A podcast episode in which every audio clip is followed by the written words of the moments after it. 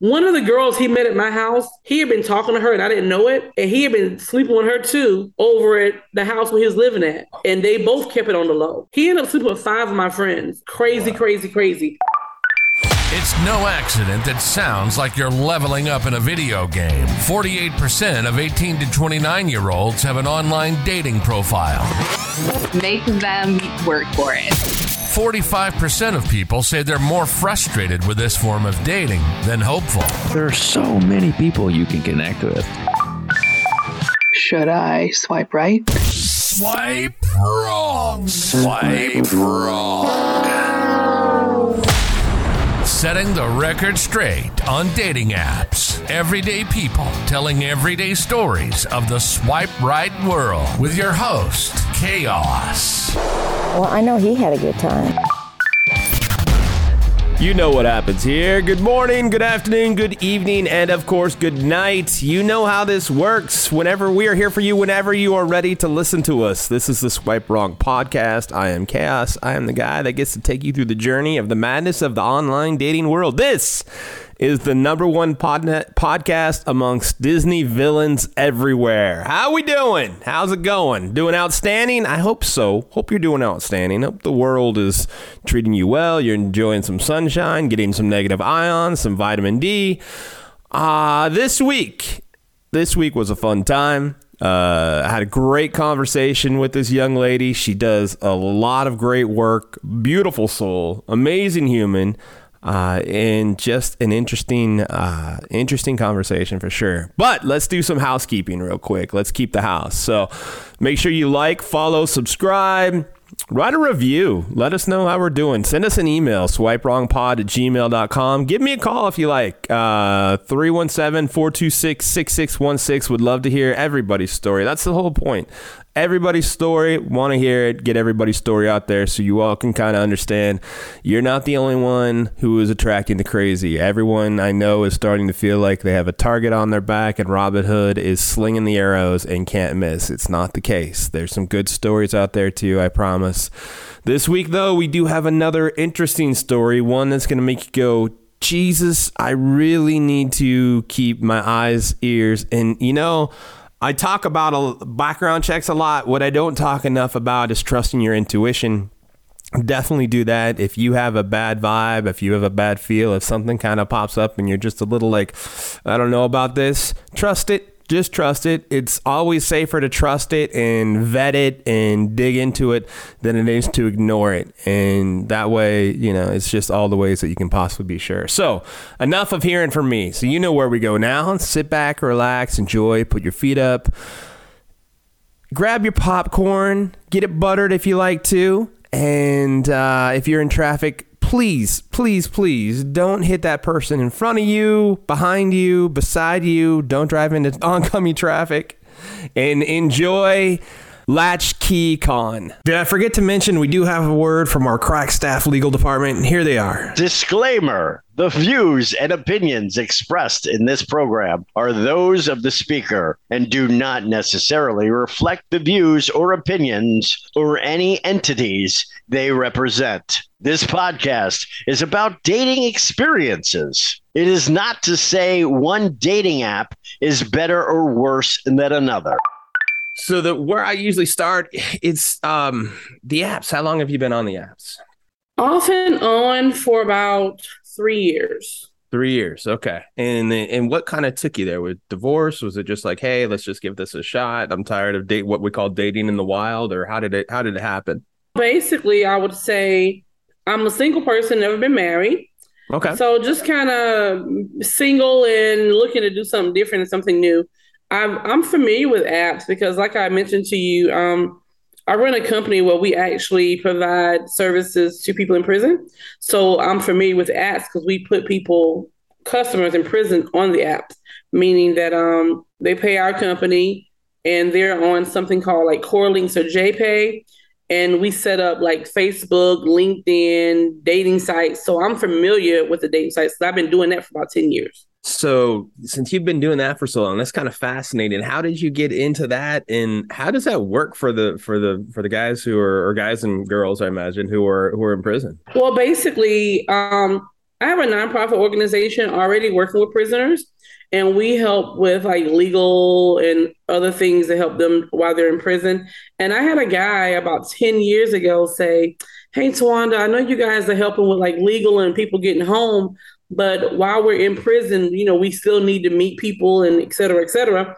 And he talked about um, this company that he knew about that was doing Facebook and a few other services, and they were charging like fifty dollars a month. and I'm like, oh my gosh! So we started providing those services, and May May 27th will be 10 years. We've been doing that, and um, so basically, prison has changed over the years, right? So people have access to people think it's, they have computers, but it's through a system. So it's not like I'm on a Zoom with you and I can see you. It's not like that.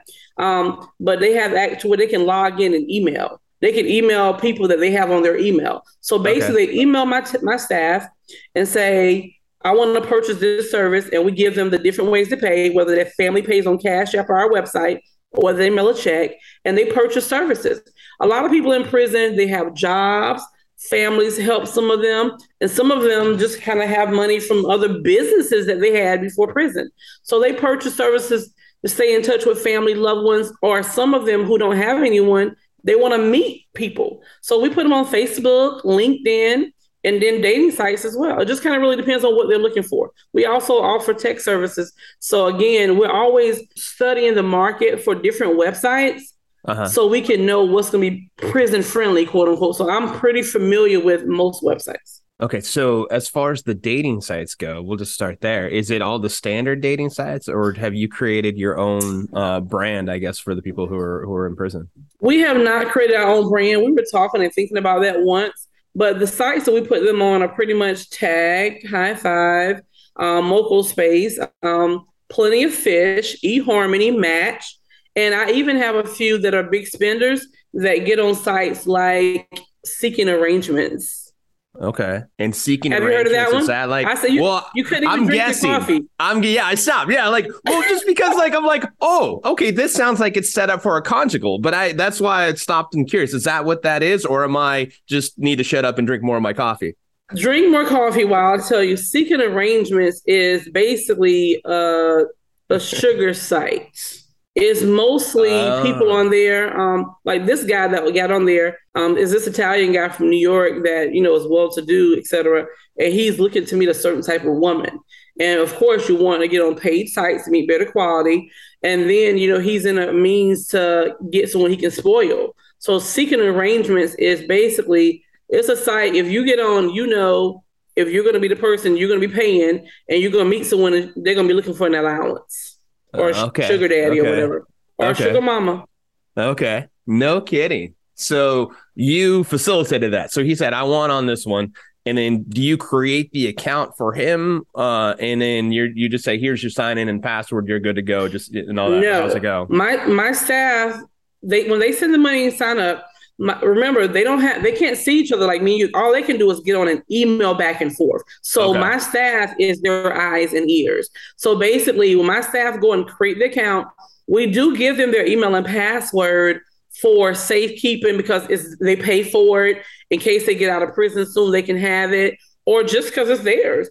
But they um, my staff will email them the profile they email it back, filling in, you know, inform- well, they don't fill it in. They actually write in whatever the information is. But we actually run the site for them. We're their eyes, we're their ears, and um, then they pass messages to the different women or men, and um, they just kind of pass messages back and forth. The goal is the person in prison wants to meet someone and say, "Hey, Jane Doe, I'm in prison. I pay a company to pass these messages." So if you're cool with it, give me your email address or phone number gotcha. and let's cut the middleman out. Gotcha. Some people want to talk through the app forever. Of course, you probably know that already. Yeah, but some yeah, people say, okay, you know what? I'm with it. I'll cut the middle person out. So let's talk.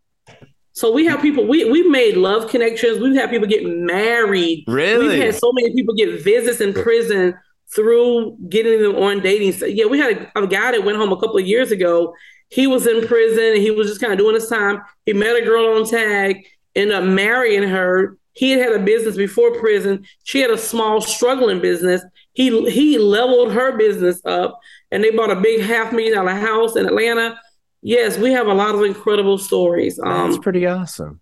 And every story is not incredible, but yeah, it's been some really incredible stories happen over the years. When you started this, did you have to get? Um, I'm assuming you had to get some sort of approval through the system, prison system, to be like, well, no, because basically, when when we started this service, any anyone that's in federal or state prison has access to an email system, whether it's CorrLinks, okay. JPay, or whatever the system is.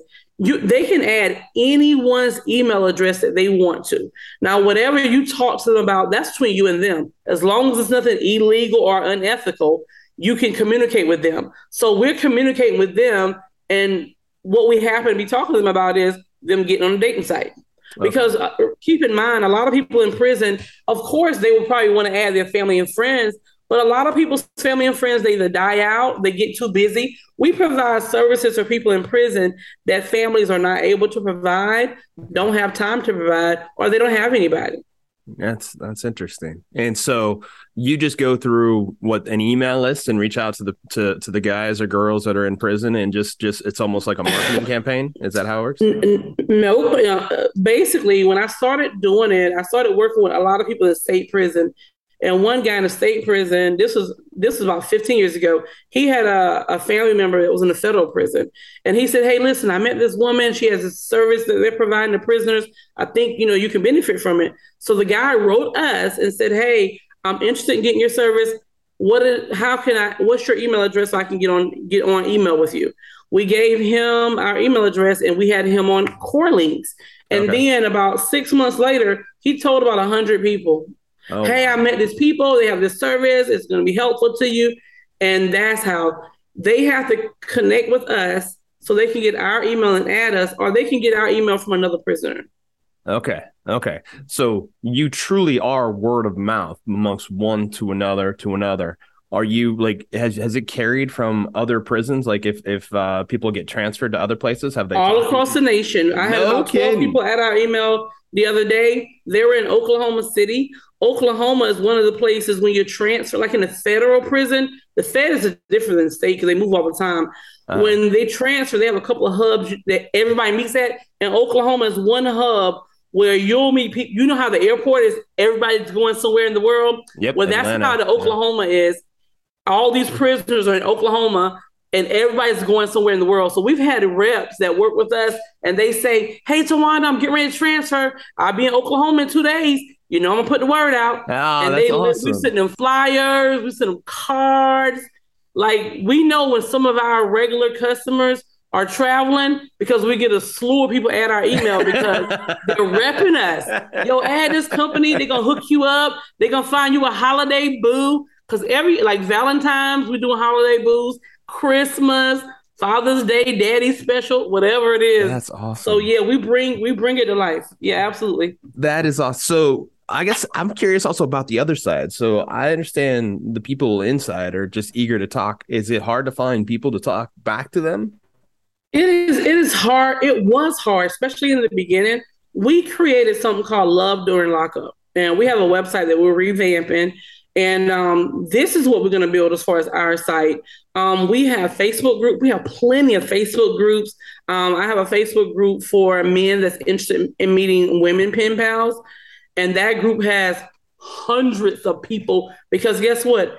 Men love to meet women in prison. It's like a fantasy. Um, they are obsessed. Really? And then we have a lot of prison pen pal groups that we're in that we send our people's profile. And then we have a group on tag. We have like our own group. So what people don't realize is first of all, people in prison are people too. They need love. Yeah, yeah Everybody's sure. not gonna be in prison forever. Yeah. and for, sure. for two, we educate a lot of people and we have over the years say listen we work with people in prison they're really looking to meet someone like for dating or friendship or whatever and we kind of educate them and then some actually say you know what that makes sense i'm kind of open to it some are open to it some are not and yeah. you know i respect either way yeah, yeah, it's just it, it's just uh it, it's intriguing to to go through that.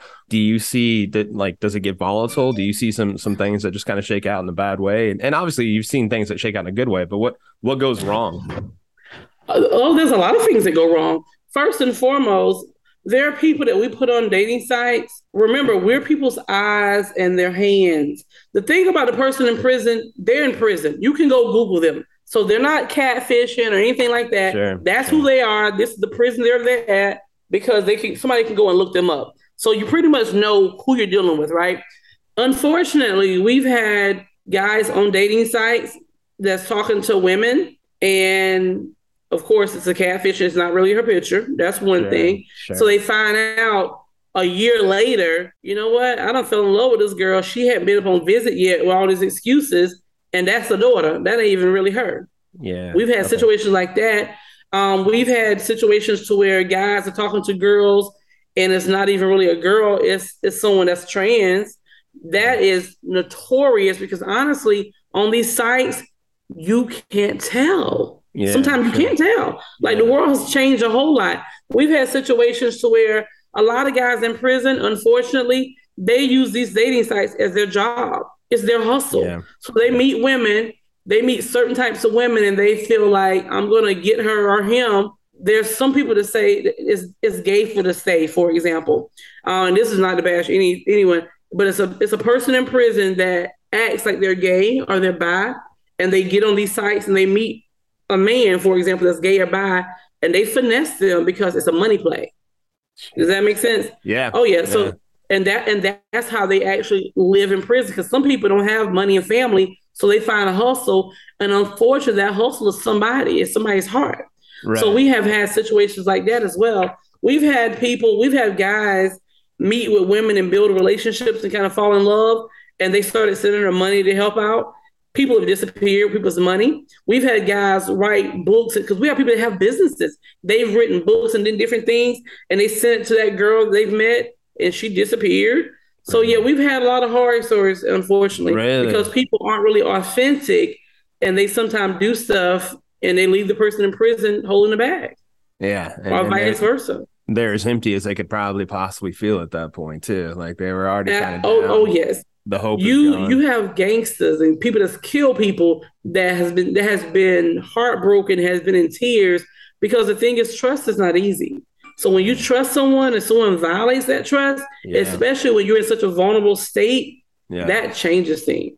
Yeah, yeah, you start taking hope away. That's pretty rough. You got to have so many different people who just absolutely reach out and love what you're doing. Like you've met love, you know, got married and all that. Like you've given them hope. That's pretty awesome. How does that feel? Really, it feels incredible. And it feels incredible because when I first started working with prisoners, my focus was just helping prisoners with legal help or transitioning home, kind of getting their life together. Because I'm, I'm like focused on business all the time. And then what someone told me in prison was, Hey, Tawanda, I understand you focus on the business aspect. We appreciate it, but we need love too. And I know you don't have time for that, but I'm like, okay, all right. so when I got sold on it, I understood the importance of it and I advocate. So the times I've met or my staff has told me about situations where, hey, he was really using her, it pisses me off because it's something that's beautiful that can be a great win-win situation. So for the prisoner to play games, it makes me angry. Yeah. Or for them to meet someone that's playing games, that makes me angry because you mess it up for the next person too. But to know that there's been good people to have good situations, it's amazing. There's a guy that um that I've been working with for that's been in prison. He came home Wednesday for after doing 22 years, and he met a really great pen pal. Um, it's not an intimate situation, but it's a great friend, and they're actually doing a business together. They're going to start a podcast. So it's been so many amazing connections and situations to me that's priceless. Because at the end of the day, people want somebody, people need somebody, people need Yeah. a good friend, even if it's Yeah. not a lover. Yeah. So yeah, it's been really good. Yeah. Someone to connect with and give them a little bit of hope, you know, that they're not isolated anymore. That's a big deal. Absolutely. And what we've understood and we see now more than ever, we talk about vicarious living. And that person in prison is physically in prison, but their mind is not. Because we've we've we've given them hope through social media. They on Instagram. They know more about Instagram and Pinterest than you do. Because because even though we're their eyes and ears, they're getting it. We send them a publication every quarter with like pictures of different stuff, and then they're meeting people. We have a picture club, so when we travel to different places, if they're in the picture club, they get pictures of Dubai, the country, this place, that place. So when they're meeting this woman and man, it's, it's they're living. It's a whole other level of life, and it helps them do their time better and stay focused on freedom and getting home, and not doing something crazy to get more time. So yeah, so it's a whole lot of different advantages to it. So how do people contact you if they're curious? If anyone is interested in meeting someone in prison, which I hope that you give someone a chance, because again, it's not just about dating and getting married. Good friends um, is definitely an option. Or just getting more information about being connected with prisoners. Yeah, our website is my elisolutions.org. That's M Y E L I S O L U T I O N S dot O R G. And you can just message us through there and uh, we can give you whatever information you want because it's really about becoming educated and understanding that people in prison are people too. And they need good, vital relationships so they can be better and come back home and be productive into society. This is um you spend I imagine this is this is your world. This is your, you know, this isn't a side hustle. This is what you do, is that right? This is my business. Um, this is one company. We also run a publishing company where we publish books for people in prison, um, as well as people that's not in prison, and as well as we have a nonprofit organization. Yeah, we we are an organization that understands that over two million people are incarcerated across the U.S. and eight million are under correctional control, meaning probation, parole, et cetera, et cetera, and that prisons are continuing to get more people and it's a problem. It's an epidemic, yeah. and a lot of people don't realize that this affects everyone, and it affects everyone because, for one, you can be one step away from somebody doing something to your loved one, and you knocking them out, and they not get back up, and you're going to prison, or you being a victim of home invasion, sexual assault, anything. So this affects everyone. So number one, I want to make sure as I talk to people in the community Hey, prison affects you because you want to know what kind of people in prison, what kind of people are getting ready to come back home, and how you can keep yourself safe so you won't ever become a victim. And then you want to also find out how we can steer people in better directions so our youth won't continue to be going to prison because it's really ridiculous. And the thing is, what people don't realize is prison is not like it was 25 years ago. A lot of times in these states, when you go to prison now for doing anything, you're going to get 20, 30 years off top. So a lot of these kids is in these gangs and doing all these things, thinking they're big and bad, guess what? They can't do this time. They can't do that time. That's what it's going to be more suicides and more depressions and more deaths. So it's definitely not a side hustle. This is a business that we've been building for 15 years. We work with thousands of men and women across the nation. And we also work to keep families encouraged because sometimes the person that goes to prison, that was the breadwinner. So families have become homeless and in poverty Jeez. because that breadwinner, whether it's a drug dealer or not, is in prison now. We also have an academy where we teach skills. We teach skills to prisoners.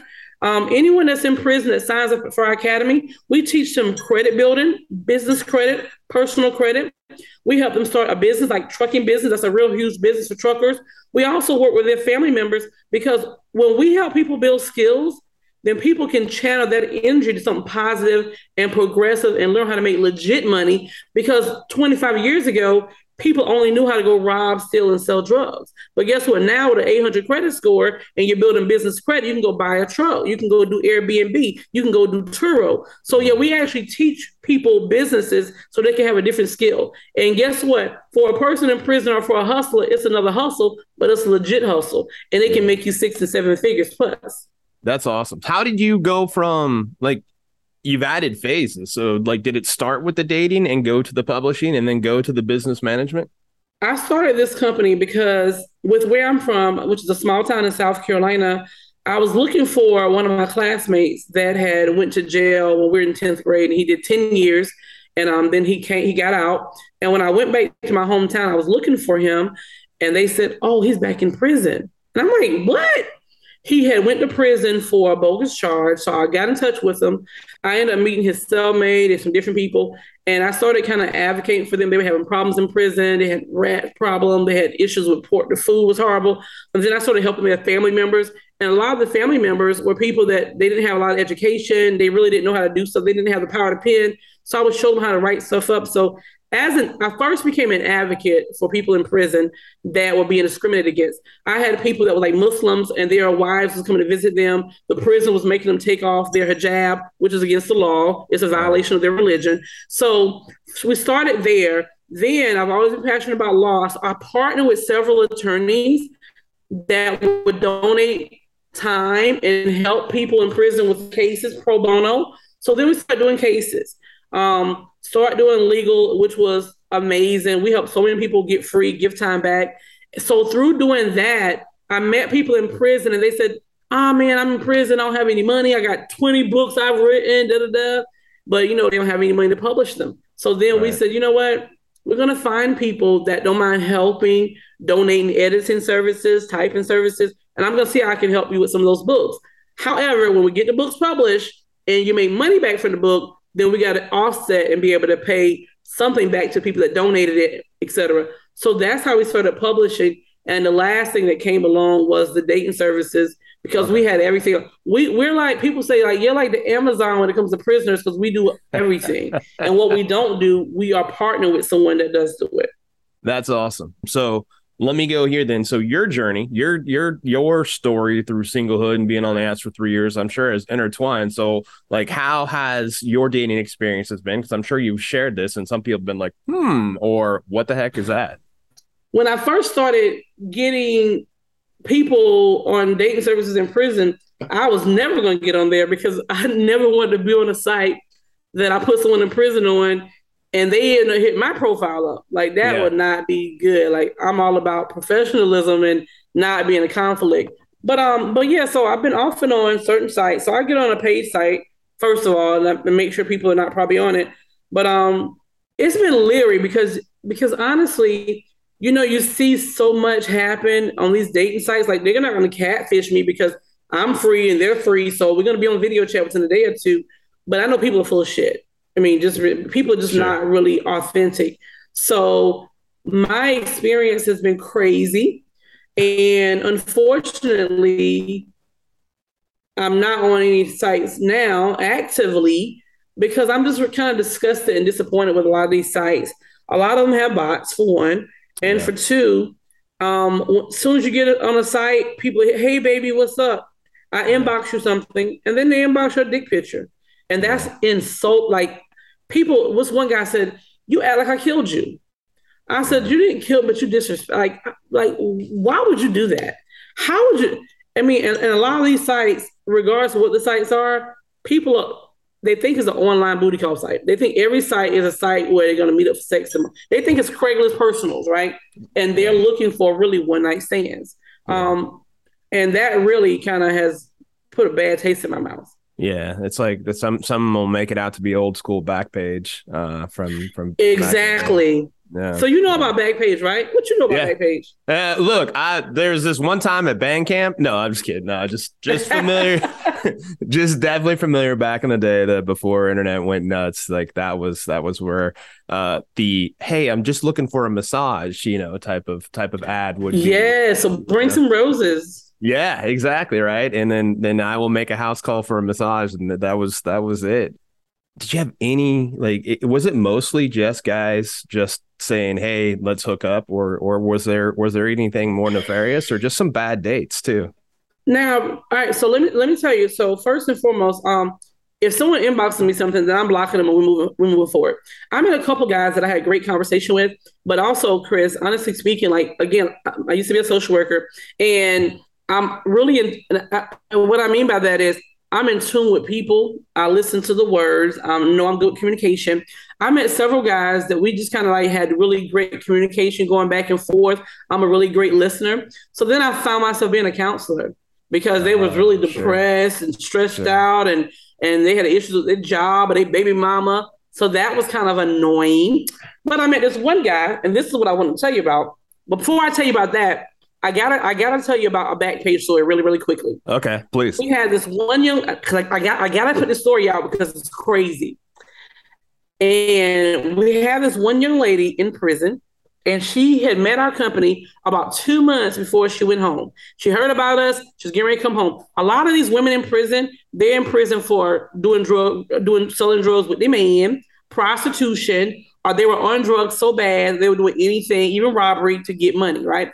I didn't know. We don't look them up. We don't do anything because we're not judging people. She signed up for our services years ago because I think Craigslist was out there. And when Craigslist was out there, we had hundreds of women because they eat off Craigslist. Eat meaning men are obsessed with women in prison. They yeah. spend money because they want to be on the phone with a woman that gets them off. Anyway, we met this girl for two months. We put her on the site. She met a lot of guys. She was excited, da, da, da, whatever. All right. She came home from prison and she contacted my company and said, Hey, I'm home and I want to see how I can still pay y'all. And we were like, You're home. You can do this for yourself. She was like, Well, I don't really have time. I'm gonna be looking for a job. I want y'all to put me on the site again. And she went and got a, um like a prepaid card to send the money or whatever. I didn't really know what was happening. But anyway, she wanted to get on Backpage. We had never put people on back. We had used people on Craigslist and not Backpage. Right. Long story short, Chris, after three or four days, and she paid for like three months. After three or four, and she, oh, wait a minute. And when she went home, she went home to a trailer into a brand new truck that a guy from Craigslist had bought her. Hello, oh, somebody. Shit. Okay. So after three or four days of her calling us, harassing us, getting us the money, we put on the site. We gave her the logins and password because she didn't know how to set it up. That's what it was. And um, we gave her the login and password, but we hadn't heard from her. Like, we was like, what happened to her? Did she log in? Did she not log in? So we logged into the site. She had hundreds of messages and we didn't know what happened to her. About three or four months later, she contacted us. She had gotten locked back up. Oh, shit. whatever her charges were before, she got locked up for prostitution and was getting ready to be in a federal investigation or something. So she was like, Well, I hope they don't contact y'all and thinking y'all my accomplice. And we were like, Wait a minute, what? wait a minute. hold, hold, hold up, hold up. Listen, we was like, Listen, lady, we're done with you. We don't know nothing about no prostitution. because what happened was, what we didn't realize when we did her profile and Backpage, what she and again, we live and we learn. We we we learning she the ad that she put out there and the roses or whatever it was was meant payments. We did not know that. Uh, Remember I told you earlier about roses? So yeah. however she wrote the ad, people that knew it was in that life, they understood it. Even the law enforcement officer that busted her ass, but we did not know but but we were so scared. So the lingo, the verbiage that she used, identified somehow in there that I'll take payment for X or whatever, X, and and, yes. and, and, and like Google's not going to interpret that for you, so you didn't know exactly what she was saying. There was no Google Translate for Backpage, so oh, yeah. that's that's what happened in your case, huh? exactly, but we and she was apologizing, but bottom line is she had had a history of doing that. She was under, she had been to the federal prison because of that. Wow. And we had to sever ties with her because I'm not gonna let my good be spoken evil of. And we were trying to help her, but we had no idea sure. what she really meant was I'm trying to get home and prostitute to make more money to live this lifestyle that I want to live. So I just had right. to throw that out there. Um, no, that's crazy. You have, to also be careful. But okay, so back to the dating site. So I met all these different people. I mean, I met a lot of different people. I met people that I actually still text and talk to today. That's nothing intimate, but it's it's a cool situation. We laugh about different people they met on the site. But I met this one guy on the site named Danny. Um, and you know, anyway, I saw his. I'm like, oh my gosh, he's like, um, he looks amazing. Da da da. His conversation was incredible. His wordplay was really really good. So we were chatting. And he said, um, well, let's meet up. And I'm like, normally I wouldn't meet up that fast. I'm like, okay, as long as it's a public place. So I actually met him at a store, a store across from this university. He pulled up in this black Lexus. Mm. And I'm like, damn, he got out.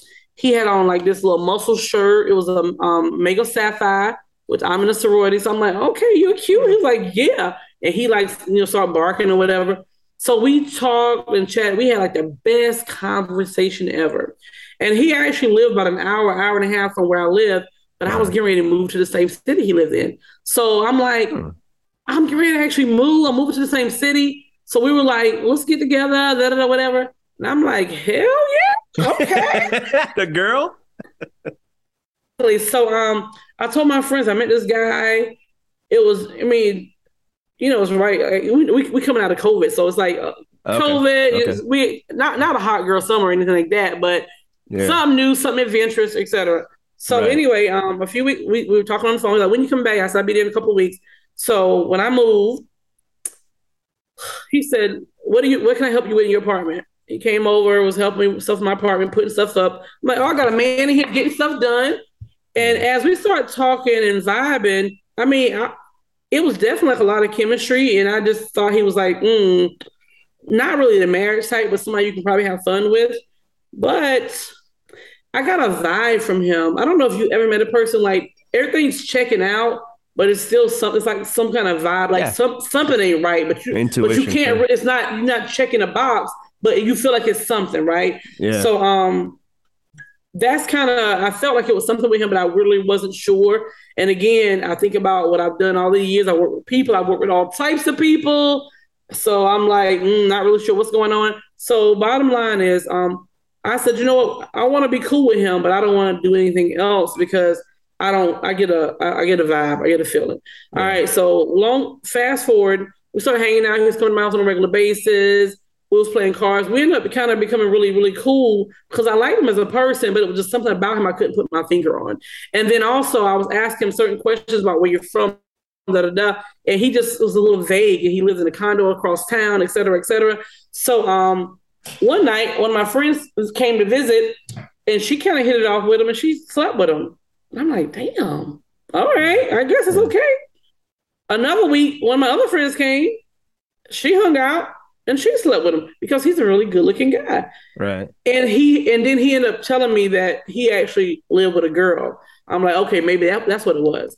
So um, you know, you know, everybody's a private investigator these days, Chris, right? Absolutely. Friends of the FBI. so I said, you know what? This guy's hanging at my house. He told me he had, he had his nice black Lexus, and that he actually, his, for profession, he always carried around a, you know, like the business checkbooks. And he said he installed carpet in people's house.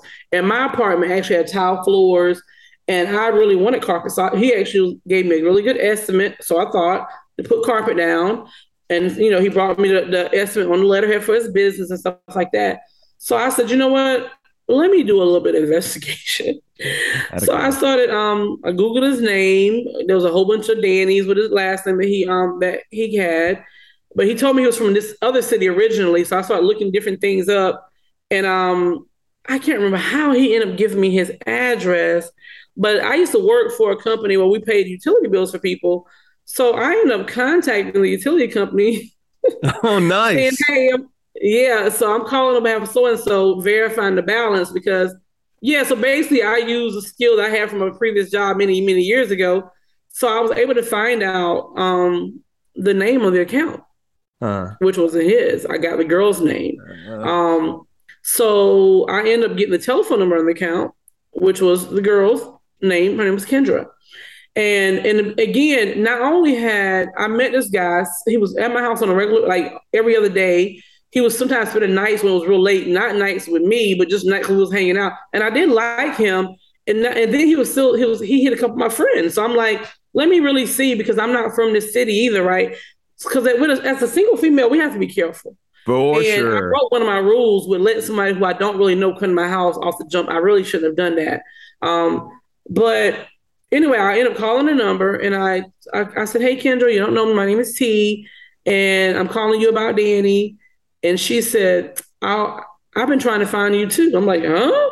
Because she had been hearing him at home while he was on the phone with me. So so she said, I think we need to talk. And I'm like, yeah, I think we need to talk. So I end up going like a dummy. I end up going over to their house. And again, as I'm thinking about it now, I really shouldn't do that either because that was kind of dumb because I don't know them. I went over to her house, and what I found out was it was her condo, not his. And her name was Kendra. She had twin daughters that were 10 years old.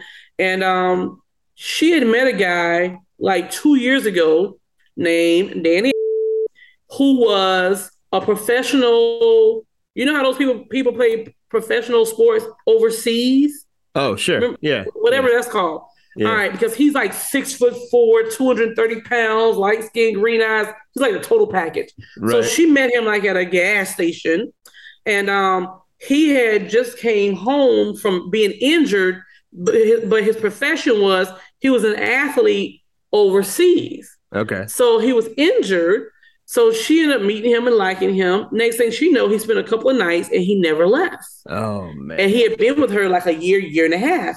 And I was like, really? So this is your place? She's like, this is my place. She got a full time job. He has no job, no income. She said when he gave you the estimate for the carpet, he had me do it up on letterhead, but I didn't know until after the fact what it really was for. I'm like, so what was he gonna do with my three thousand dollars? She was like, he was just gonna keep it. Oh, I'm like, what? Hold up, we're not done. And she said, Boo, and his name is not Dan, his name is Rodriguez. So when she gave me his real name, I went back to Google. End up, um, and he had a grandmother that lived in another city. Long story short, I'm trying to rush the story. No, don't rush up- the story. Don't rush it. You Oh, take your okay. time. You're good. Right. You're good. So I end up um, finding out the city that he was really, really from because I had his real name now. I end up calling a number that I found through whatever my methods was, and it was supposed alleged it was his grandmother. So I called. I said, "Ma'am, I don't even know how to say this, but my, my name is T, and I met your grandson, whatever his name is, and I got some questions, some concerns." And she said, "Baby, I don't know what that boy problem is. Be careful because he just don't tell the truth. Protect oh, yourself." That's And I was like, damn. And then I was trying to figure out what happened. Then he just kind of, like, I think he found he found out I was doing a little snooping. So he hit me one day and said, "I'm going out of town. I'll, I'll be back in, in a couple weeks." So I was driving one day down, I, and this is how things work. Because remember, I'm a private investigator, right? yeah, yeah. certified. I certify my own self being private investigator. So I'm driving Girl. down the street one day, um, and I, I passed by a place that fixes cars, and I don't know why I happened to look over and in the in, in behind some cars. You know how you have a car, and I guess you take it to the shop to get fixed, and maybe you don't have the money, so they put it in the back of all the Yep. cars. Yep. So I happened to look over, and I saw a black Lexus. I said, so I pulled up to the place. I said, "Oh my gosh, I'm, you know, I'm checking out some cars." I said, "Oh, I like that black Lexus back there." nice. Look at you. And, um, and they were like, "Well, if you stick around, we may be selling it." And I'm like, "What?" They said the guy brought it in here for something simple to be done to it, which only was like a thousand dollars, and they fixed it, but he never, he never, he never paid, so he never came back, right? And I was like, "That's crazy! Like, why would he just leave his car?" So what I end up finding out by the license plate on the back. So I end up I ended up going back there and getting the license plate. Did some research. I mean, I know everybody. End up finding out the car had it was a rental Oh. from like the year before that he had some girl rent in a different city, and he just never turned it back in. He just left. It wasn't even his Lexus. Hold on, we ain't even done. So w- one day, again, but he, and, and me, me and him are we still cool, and I'm still doing my investigation, but I'm I'm not really sure what's going on. Also, when I went to visit his house, Kendra was like, "Yeah, and you hook him up with all these women. I found one of your friends. Um, one of your friends is a nurse." I'm like, "Yeah." She said, "Well, I she, I have her badge." I'm like, "What?" One of the girls he met at my house, he had been talking to her, and I didn't know it, and he had been sleeping with her too, over at the house where he was living at, and they both kept it on the low. He ended up sleeping with five of my friends. Crazy, crazy, crazy. Right. So, so one day I was at my job, um, and he called me. I think I was seeing a client or something like that. Anyway, he called me and said, "Hey, listen, um, at McDonald's, getting get something to eat, and then I was just kind of hanging out. What time are you gonna be home?" I said, "Probably about an hour or two. He said, "I'm gonna come out and get your key and just go, I'm gonna hang out." And I was kind of like not comfortable with that, but I'm Sure. like, okay. So he came by um, the place, the company where I was at. He got my key, and um, and he left because I live like five minutes from there, right? And after he left, I said, I don't really want him to have my key and be in my place. Like I'm not there for another hour or two. So anyway, I wrapped everything up. I said, I'm finna go home. Because when he called me, remember he was he was he, he when he got my key, right? He he called me from McDonald's. He said, I'm at McDonald's. You you want something? I said, No, I don't want anything. But within the hour, I was home. And by the time I got there, he was in he was in my apartment. He was laying on the couch, and um and my key was on the table. And I grabbed my key. I said, Ooh, okay, I got my key back. Yeah. So, um, three things, and, and I'm gonna be done with this. So, a few weeks later, when he went when he went out of town or whatever, um, one of my next door neighbors has said this guy who next door was like, "Man, you live right next to me. You won't even let me get no key, but you got old Danny with a key." I said, "What are you talking about?" Oh, He said you gave him a key to your house, so he's always in and out your house. And I'm like, what are you talking about? What I found out was that time, like a, a- few months before, when he came and got that key for me, and he left where I was, and he went um to McDonald's. He wasn't at McDonald's. He was making a copy of my damn key. that's He had so probably been to. McDonald's earlier that day because when I came home, there was a McDonald's cup. It wasn't no one food, it was a cup. As I'm playing all this back in my, my mind, because there's only one time he ever had my key, and it was only for like an hour, no more than an hour and a half. Right. He made a copy of my key. Wow. And remember, I had just moved into his apartment because I wasn't from this that city. Yeah. So I would go back home to visit my family every other weekend because he was always at my house. So he knew my routine.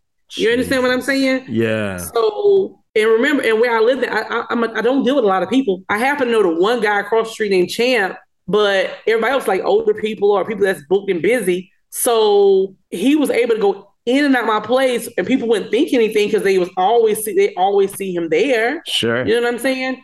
I felt so violated. God, I couldn't even believe it. So I'm I'm Inspector Gadget at this point. I did not tell him that I knew. I felt like I was so mad. I was so angry, but I still didn't confront him because I was just wondering, like, what is the what is the big plan? Like, what do you want? So um, I ended up getting my dad to um come and change the locks on my um door. He put like security stuff to my window. So I said the next time I go home and he try to come back, he'll see, hmm, can't get in. Um, but one day, um, there was another girl that I had met that he was dealing with that lived like in another city a couple of hours away. And um, we he every time he would meet a girl, he would call and say, Oh, this is my BFF, because he knew at this point we're just friends. So when he called me with this one girl, um, I had her number. So I was at this point looking for him to figure out like what's his end game, what's going on. I didn't know if I was gonna call the police. I didn't know what I was gonna do. But I had this girl that I met through him, not Kendra, but another girl that lived in a different city. So I called her one day. I said, Hey, you remember me? I'm, I'm T. She said, Oh yeah. Um, now at this point, he's going by the name Rod. His name is Rodriguez. So he told me that's just a name he used when he meet people. Just call him Rod, right? Oh, so I wow. called the girl. I said, "Hey, I'm T. Remember Rod called?" He said, "Yeah, how you doing, T?"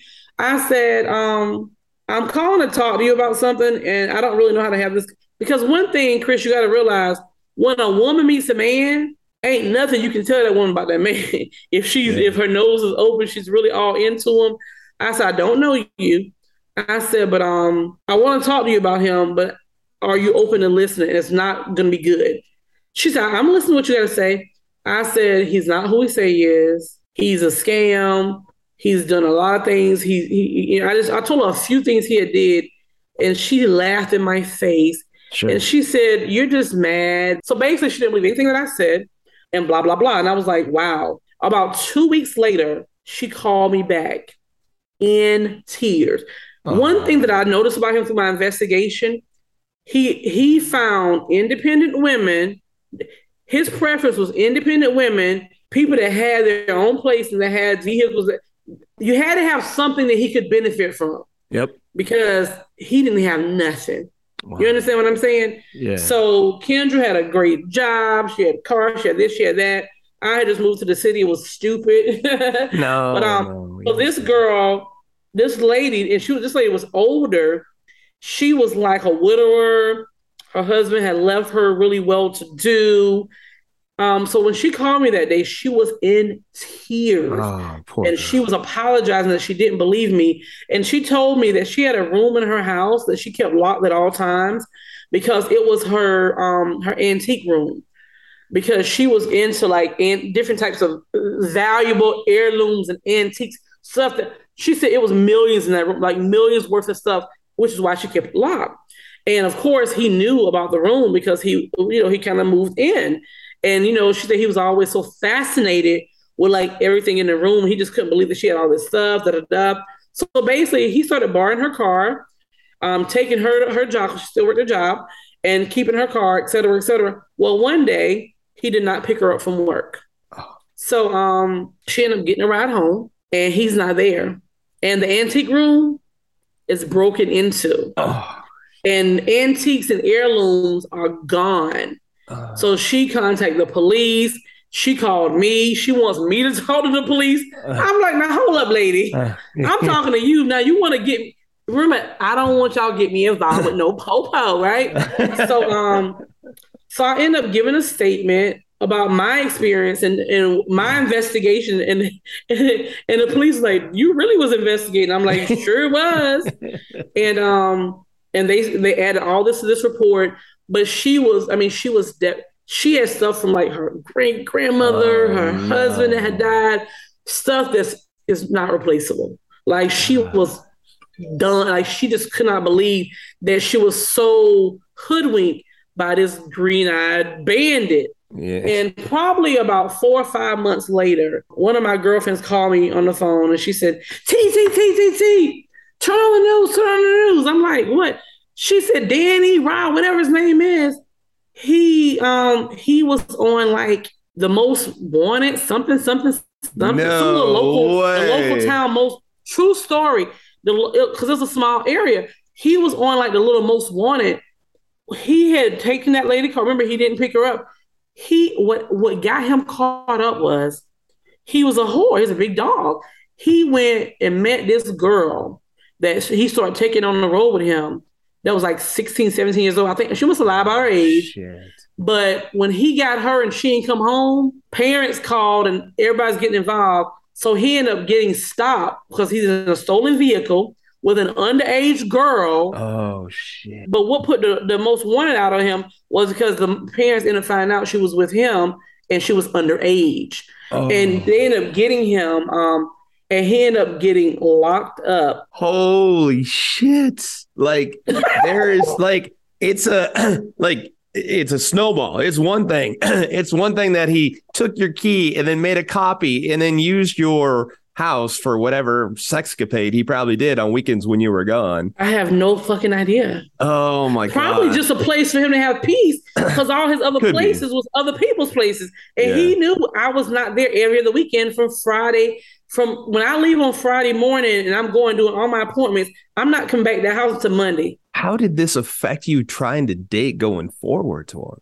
Well, first of all, I don't trust nobody. yeah, I don't blame you. Like, like I like I don't like. Okay, so like now, do you just flat out do background checks every time? And I know that doesn't identify the crazy, but it does at least give you a little bit more information. And you know, when I saw you guys podcast Swipe Wrong, I'm like, oh yeah, I got it. I've never told anyone this story other than people um in my in my circle, and not not because I'm ashamed of it. It's just because I never had a place to talk about it. Platform, But yeah. I learned a lot because I could have gotten killed. We Sure. you just can't trust people. You got to do checks to some degree. Shouldn't invite. I mean, stuff that I knew. You shouldn't invite somebody to your damn house. Yeah, Like, yeah, yeah. I know better than that. Yeah. But but as far as now, well, right now I'm not even open for any of that. I'm just in a season of not available, not even interested because I've really had a bad bad experience, a bitter taste. And I'm I'm looking through everybody that I meet, like, hmm, is that your name for real? You Yeah, right? Yeah. Let me get your prints. But yeah, it, it's really it really has affected me, and and everybody that knows me, it's affected them too because they won't. I won't stop talking to them, encouraging them to be careful because I've had friends that has worse situations. Hopefully, they'll get on here and tell you about their experiences. Um, Please, I'll take. but it's it's definitely lessons learned. We gotta be careful. We just gotta be careful. So right now, I'm not dating. I'm not interested in dating. I'm not open to dating. I'm just focused on what I do, which is helping people, and focus on that. I'm sorry you went through this. I think it probably made you more insightful and, and just uh, uh, eyes wide open now. But God, I'm so, thank you so much for sharing it for people who go through some shit like like the like you turn into like they. I'm surprised they didn't say, "Hey, you did your investigation. We're hiring, by the way, if you want. Yeah, we need a good investigator." oh my god! But you know what? I hate that I did too. But but honestly speaking, I know of people that's had worse situations.